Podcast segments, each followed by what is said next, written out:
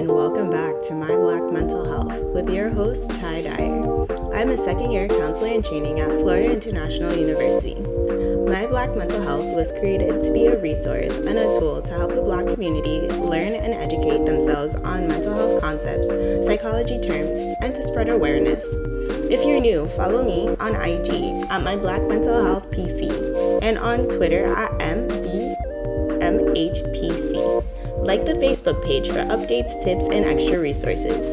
You can check out the podcast on Apple or Google Podcasts, as well as Spotify, Radio Public, Breaker, Overcast, and Pocket Cast.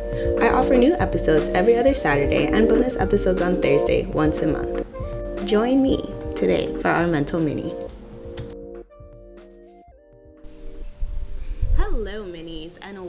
Back to My Black Mental Health with your host, Ty Dyer. Today we are in my backyard. As properly titled, this episode is part two in my Camping Fever um, segment. This mental mini is a bonus.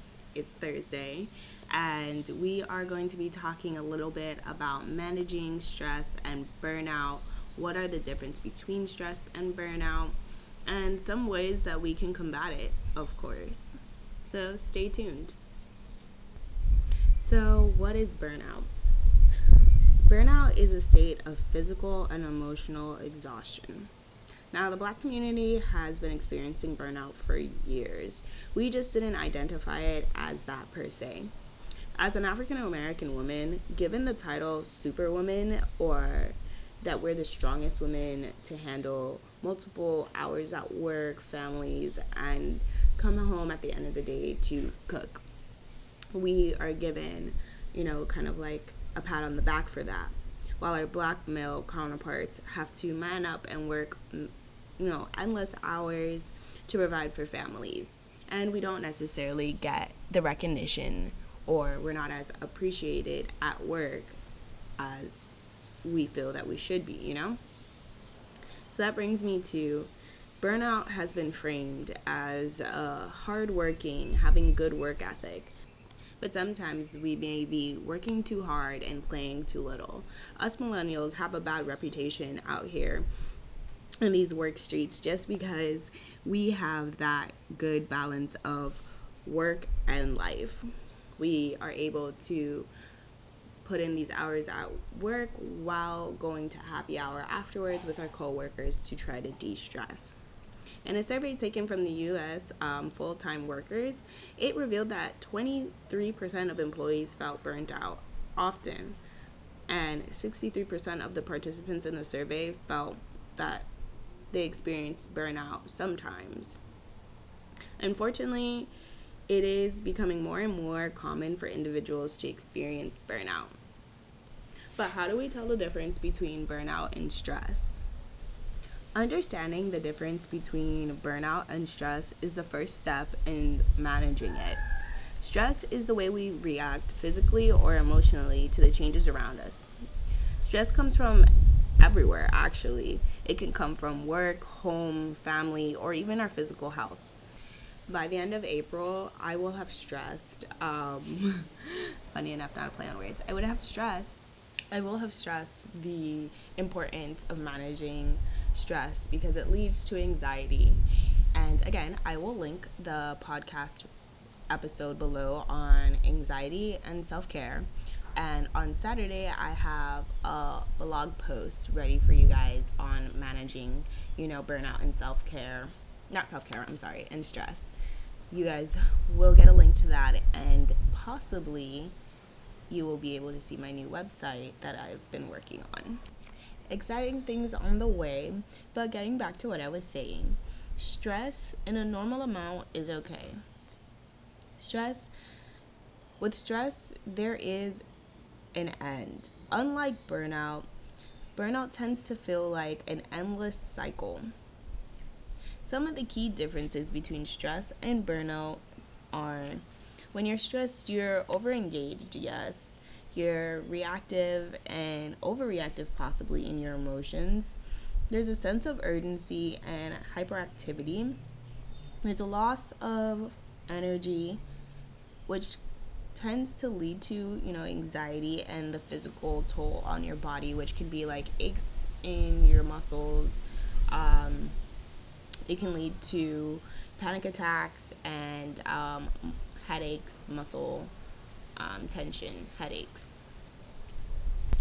While burnout tends to feel like you're disengaged in the activities or tasks that you have to do on a daily basis, you are more blunt or distant in your emotions. Instead of being uh, assertive, you're more aggressive.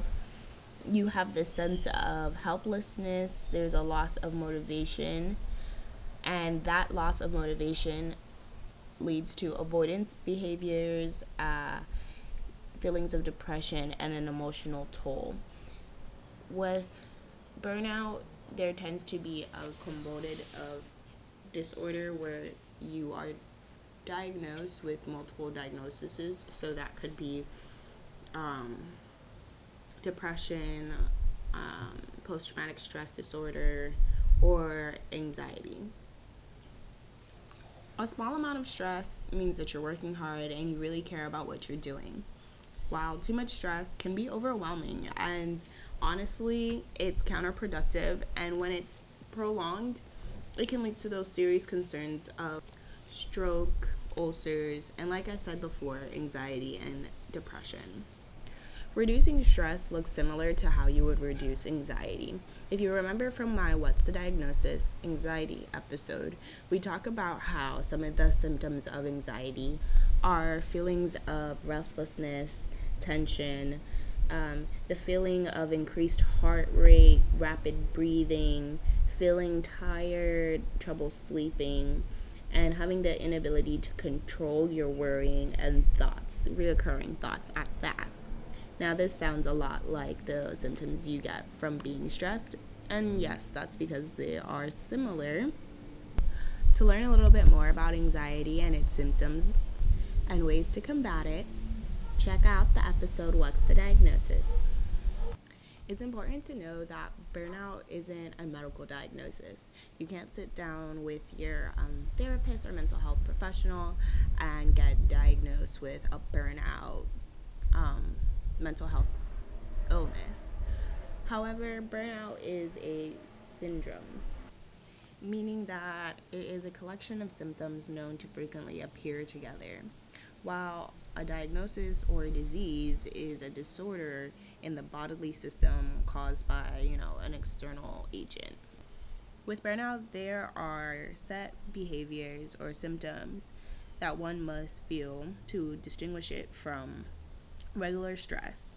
These three symptoms are depleted energy, exhaustion, reduced professional efficacy, and increased mental health distance and the feelings of negativity related to either your job, profession, or tasks. Emotional exhaustion refers to feelings of being depleted, overextended, and fatigued. Depersonalization refers to the negative and cynical attitudes one may have towards work or the tasks in general.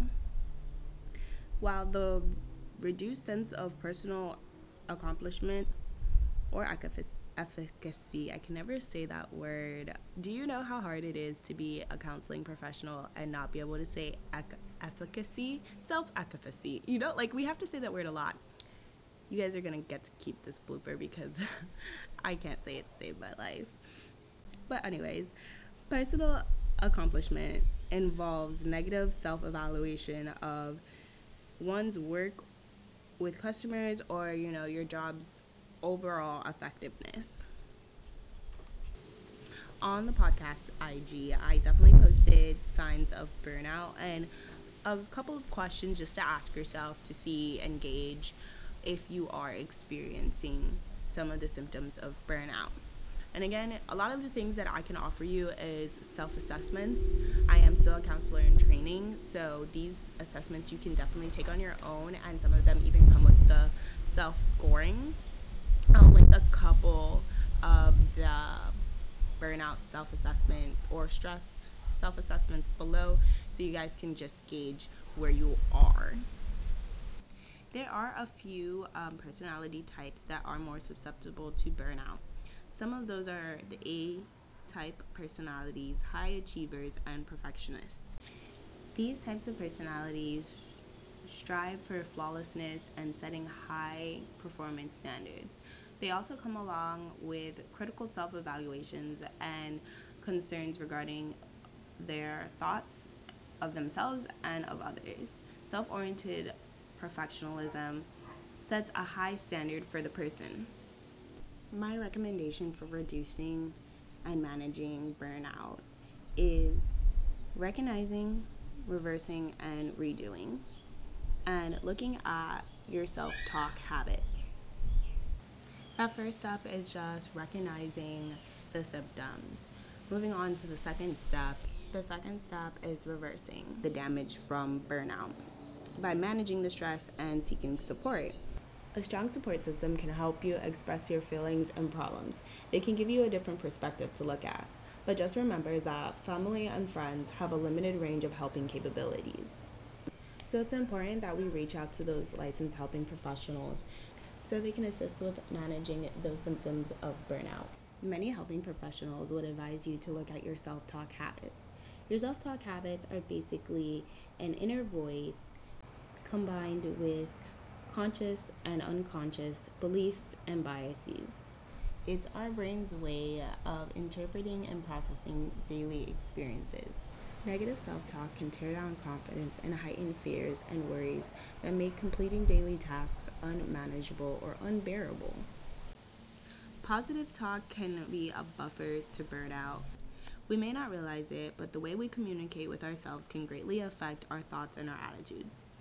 Negative self talk often begins in childhood. It is a learned behavior, meaning that it is observed in your environment. We may not notice the amount of negative self talk that we engage in on a daily basis until we begin to monitor it. We can monitor self talk by journaling or doing thought stopping techniques. So, with journaling or writing or jotting down some of the negative thoughts we are experiencing, we can write down um, general summaries of our thoughts at the end of the day, or we can just write about our feelings on certain topics and later on go back and analyze the content. It can be an effective tool for examining our inner thoughts.